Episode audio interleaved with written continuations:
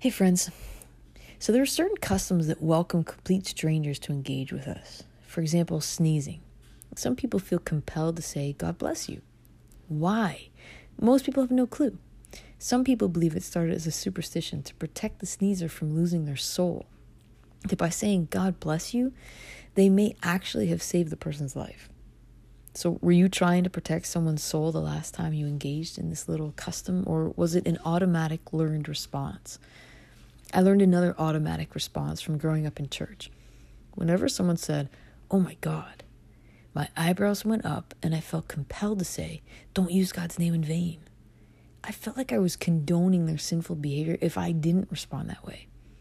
And this also included changing the channel or turning the movie off if someone on the screen used the phrase.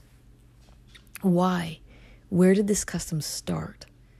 Most Christians will say it's one of the Ten Commandments, but listen to what the actual commandment they are referring to says. You shall not take the Lord, capital L, capital O, capital R, capital D, so that's Yahweh, the personal name of Israel's God, the Lord, your God's name in vain. So, really, unless the Lord, Yahweh, is your God, then when you say, oh my God, you're not breaking the commandment. So feel free the next time you're on the receiving end of the eyebrow lift to clarify that the Lord, Yahweh, isn't your God. If, however, Yahweh is the God you believe in, are people's eyebrow inflections validated? I believe wholeheartedly in Yahweh and love Him, and this podcast series is called OMG. For you 50 plusers, that stands for Oh My God. Have eyebrows gone up? Yes. Am I breaking God's commandment? The answer to that is found in the commandment. Listen to it again. You shall not take the Lord your God's name in vain. Why did God say take? What does that mean? Well, the word take literally means to carry or lift. So don't carry or lift the Lord your God's name in vain. What do you picture when you hear that? A protest or picket sign? Think more along the lines of Indiana Jones and the Raiders of the Lost Ark. So I'm dating myself, but in the movie, they find the Ark of the Covenant, which was a fancy box that Yahweh gave Moses special instructions on how to build, carry, and where to place. It was sacred because it represented the presence of God. Have you ever heard someone say, Don't put God in a box? Well, in a sense, God put himself in a box. Why? Because he wanted to camp or be near his people. In fact, while Moses and the people were on a 40 year camping trip, traveling around the wilderness in tents, Yahweh gave clear instructions on how to construct a tent for him.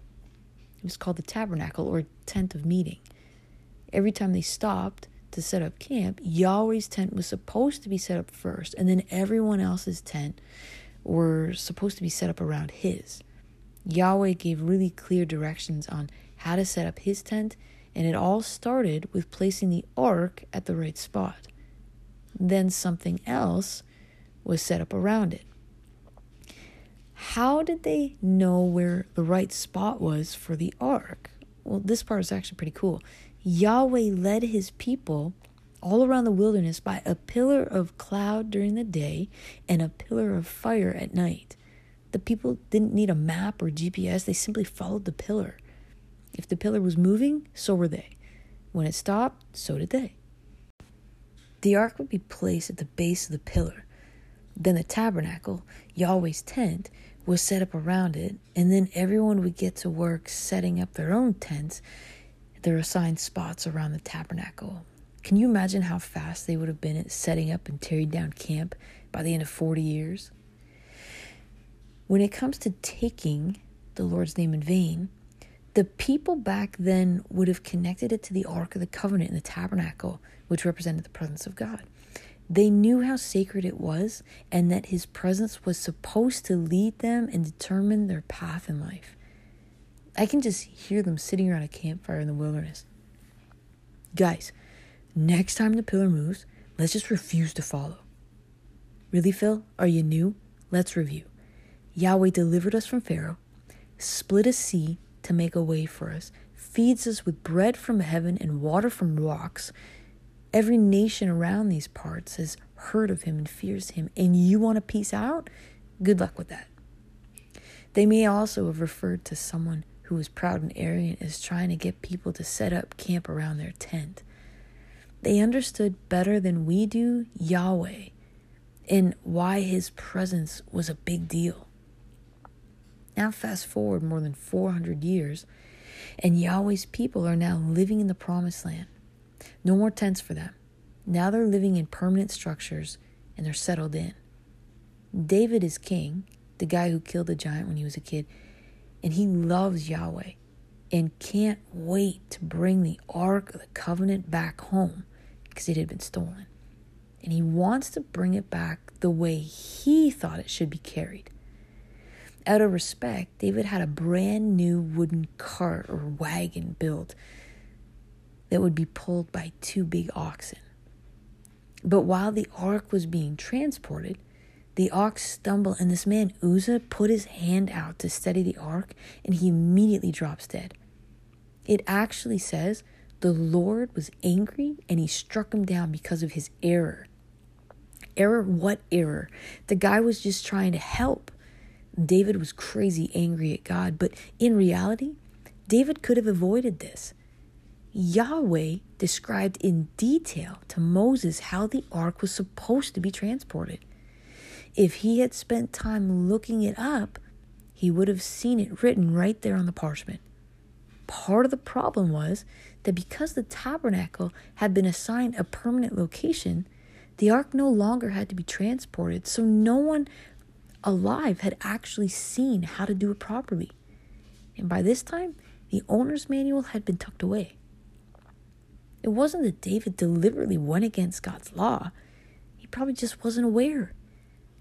Even though David wanted to do God's will, he didn't do it God's way, and the result was tragic. We could talk a lot more about this story, but here's the point God wants us to carry his name his way. So, back to my original question taking the Lord's name in vain has a lot more to do with the way I live my life and am willing to do God's will, His way, than it does with the use of a phrase. Is He at the center of everything I do? If He leads me somewhere I don't want to go, will I follow? If He lingers for a long time and asks me to wait, am I willing? Have I settled in and gotten too comfortable to change directions? Taking God's name in vain can be just as much about putting his name on something we're doing to get people's backing as it does with flippantly speaking a phrase. When I say, Oh, the Lord put on my heart, fill in the blank, did he really speak to me, the thing that I'm communicating? Or am I looking to get man's approval by putting the Lord's name on it? These are questions I take really seriously. And my heart, friend, friends, is to stay in step with the Spirit of God. I don't want to run ahead or lag behind because the presence of God really is what I'm living for. Do I get it right 100% of the time? For sure not. Am I open to Him revealing to me when I've gone astray? Yes. One of the greatest gifts of the Spirit of God is conviction. Not guilt or shame, conviction that helps to open my eyes and reveals to me when I've wandered off. And it helps to lead me back to the Lord and experience the closeness of His presence again. My prayer and mantra is Your will, Your way, Yahweh. So, am I taking the Lord's name in vain by using the name OMG for this podcast? Thanks for listening.